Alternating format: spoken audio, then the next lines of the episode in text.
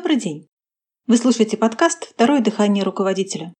Это подкаст для владельцев бизнеса и руководителей, которые хотят получать больше результатов от своих сотрудников. С вами Елена Бояркина, и сегодня мы поговорим об обратном делегировании. «Босс, без вас там не справиться!» – молят сотрудники. И начальник, вместо того, чтобы добиться результата от подчиненных, вынужден уточнять, разъяснять, помогать, а то и делать всю работу сам. Знакомая ситуация? Происходит так называемое обратное делегирование. Не руководитель ставит задачи подчиненным, а подчиненные руководителю. Мы говорили об этом в предыдущих выпусках подкаста. Но судя по тем историям, что рассказывают мне руководители, масштабы бедствия под названием обратное делегирование совсем не маленькие. Механизм обратного делегирования таков. Сотрудники по какой-то причине не справляются или даже не пытаются справиться с заданием. Вместо того, чтобы найти решение самостоятельно, они обращаются к руководителю. Сначала за уточнениями, потом за советами. А в отдельных случаях начальник бывает вынужден взяться за выполнение задания полностью. В итоге перегруз и выгорание руководителя, несамостоятельность и низкая квалификация подчиненных. Поэтому с обратным делегированием надо что-то делать. Но прежде всего нужно разобраться в причинах его появления. Перечислю основные из них. Причина номер один – некомпетентность сотрудников. Самый распространенный случай когда работник просит о помощи вполне искренне. Но если он не справляется самостоятельно со своими обязанностями, значит он некомпетентен. Ваше решение? Уволить непригодных сотрудников и нанять других проще всего, но только на первый взгляд. Во многих профессиях сейчас наблюдается кадровый голод. Большая часть бизнесменов жалуются, что трудно найти сотрудников рабочих специальностей, хороших продавцов, хороших управленцев. Да и время требуется на поиск и адаптацию сотрудника. Однозначное решение об увольнении стоит принимать лишь в том случае, если вы уже сделали ряд шагов, чтобы мотивировать сотрудника на выполнение работы и повышение квалификации, и увидели, что он просто не желает выполнять свой функционал. В остальных случаях к человеческому капиталу стоит относиться более бережно. Если же подчиненные не справляются со своими обязанностями, но при этом проявляют старание и заинтересованность, более рациональным решением будет подтянуть их уровень до приемлемого. Сотрудник, который в начале работы испытывает нехватку знаний и навыков, но всегда исполнителен и старается качественно выполнять свои задачи, стоит обучать. Давать информацию и навыки и смотреть, берет ли, есть ли толк. Для того, чтобы обратное делегирование не перешло в привычку, научите своих подчиненных приходить к вам не только с проблемой, но и с вариантами ее решения. Пусть они несут ответственность за принятые ими решения в рамках своей компетенции. Дайте сотруднику возможность найти решение проблемы, воплотить его и насладиться результатом. Причина номер два. Нечеткая постановка задач. Иногда и сам начальник бывает виноват в том, что подчиненные не справляются с работой. Как правило, это связано с неудачной формулировкой поручений.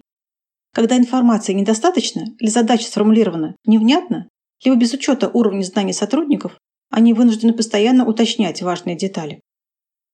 Кстати, неправильная и нечеткая постановка задач – главная и наиболее часто встречающаяся причина обратного делегирования. Я посвятила теме постановки задач выпуск в стране непоставленных задач. Если у вас есть такая проблема, послушайте его. Уровень воспроизведения у всех людей разный. И то, что вам кажется очевидным, может быть не очевидно для другого человека. Как же убедиться, что вы достаточно ясно изложили подчиненным задачу? В первую очередь нужно ставить задачу в письменном виде, чтобы подчиненный мог при необходимости прочитать несколько раз. Многие используют для обстановки задач различные планировщики. Если вам приходится ставить задачу устно, просто спросите у подчиненного, как он ее понял. Уточните, понял ли он, какой результат надо получить. Если вы услышите то, что не соответствует поставленной задаче, вы сразу сможете подкорректировать сотрудника. Если остаются сомнения, правильный сотрудник понял задачу, Попросите его сказать, какой шаг он планирует сделать первым. В любом случае, стоит ставить задачи максимально просто и ясно, чтобы подчиненного было меньше причин додумывать. Расскажу вам одну историю-анекдот. Менеджер звонит клиенту. Тот просит предоставить скидку. Менеджер просит дать ему время. Он посчитает, возможно ли это. И перезвонит, скажет, будет скидка или не будет. Так вот, посчитал он, решил, что можно дать скидку. И говорит секретарю, Звони туда-то, найди такого-то и скажи, что все нормально, будет. Он поймет. Секретарь кивнула, поняла, мол. Звонит клиенту и говорит. Семен Семенович, добрый день. Сообщаем вам, что все будет нормально. Пауза на том конце провода была продолжительной. Причина номер три – внутренний дискомфорт. К этой группе причин относятся случаи, когда сотрудник обладает достаточными компетенциями и мотивацией для выполнения задач и обращается за помощью к руководителю только из-за внутреннего дискомфорта, боязни ошибок и критики, или просто из-за заниженной самооценки. Как правило, такой сотрудник стремится не столько переложить работу на чужие плечи, сколько получить поддержку и удостовериться, что делает все правильно. Способ справиться в этом случае – убедить сотрудника в том, что он профессионал. Вы на него рассчитываете, вы ему доверяете, и он может выполнять работу самостоятельно.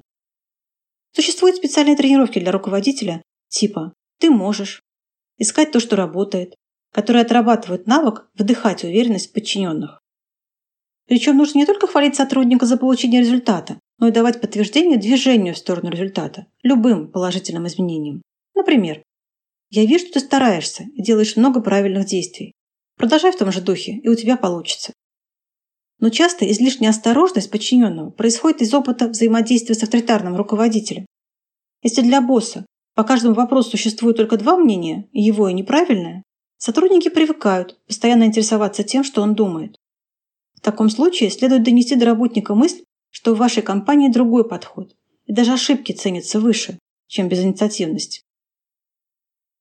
Причина номер четыре. Манипуляция руководителем. Цель сотрудника в данном случае меньше работать или снять с себя ответственность за результат. В этой ситуации обратное делегирование может сопровождаться лестью. Кто в этом разбирается лучше вас, босс? Такие комплименты – один из первых признаков манипуляции. Вспомните, как расваливают своих потенциальных жертв цыгане. Как правило, этим грешат работники, для которых уход от ответственности – сложившаяся модель поведения. В этом случае необходимо спокойно, настойчиво напоминать сотруднику, где чья работа, за что отвечает подчиненный за что отвечает руководитель. Например, заключать договоры с клиентами – это та работа, ради которой тебя приняли в компанию. Мои задачи как руководителя – другие. Не принимайте задачу на себя. Лучше скажите. Понятно, что трудности случаются. А что ты предлагаешь сделать в этой ситуации? Каким может быть решение? Ты как считаешь лучше поступить? И направить сотрудника думать над решением дальше. В нашей программе «Второе дыхание руководителя» есть целая серия тренировок, относящихся к данной теме. Например, это и есть ваша работа. Приучить себя к этим фразам. Давайте искать решения. И другие. Часто работники делегируют руководителю не те задачи, с которыми они действительно не могут справиться, а те, над которыми они достаточно подумали. Причина номер пять. Нехватка ресурсов. Что делать, сотрудники ссылаются на то, что им не хватает времени? Прежде всего, при распределении задач стоит уточнить, насколько они готовы за них приняться в данный момент. Если же подчиненные выразили готовность, а после просят о помощи, ссылаясь на нехватку времени, это может быть признаком как манипуляции руководителем, причина номер четыре, так и неумения планировать свое время. В случае, если времени не хватает постоянно и работники объективно загружены, возможно, уместно ставить вопрос о найме дополнительного специалиста. Но сначала убедитесь, сотрудник загружен теми задачами, что вы ему поставили, а не чем-то еще. И только в одном случае руководитель может пойти на уступки и отступить от правила не допускать обратного делегирования. Это случай, когда загруженность сотрудников является следствием форс-мажора или реализации проекта, у которого истекают сроки, и цена проигрыша здесь высока. Это как раз та ситуация, когда руководитель играет в командную игру и принимает на себя задачи, не входящие в зону его ответственности. Но после того, как вы справитесь с форс-мажором или горячим проектом, не забудьте проанализировать, почему такое произошло, и реорганизовать подчиненную вам область. В компании, как во всякой системе, каждый элемент должен выполнять свою функцию. Как автомобильный руль не катится по асфальту наравне с колесами, так руководитель не должен подменять свой функционал работой, которую обязаны выполнять подчиненные. Конечно, при этом все-таки необходимо корректировать действия сотрудников и направлять ход их мыслей в правильную сторону. На этом все. Спасибо за внимание и до встречи в следующий четверг на подкасте «Второе дыхание руководителя».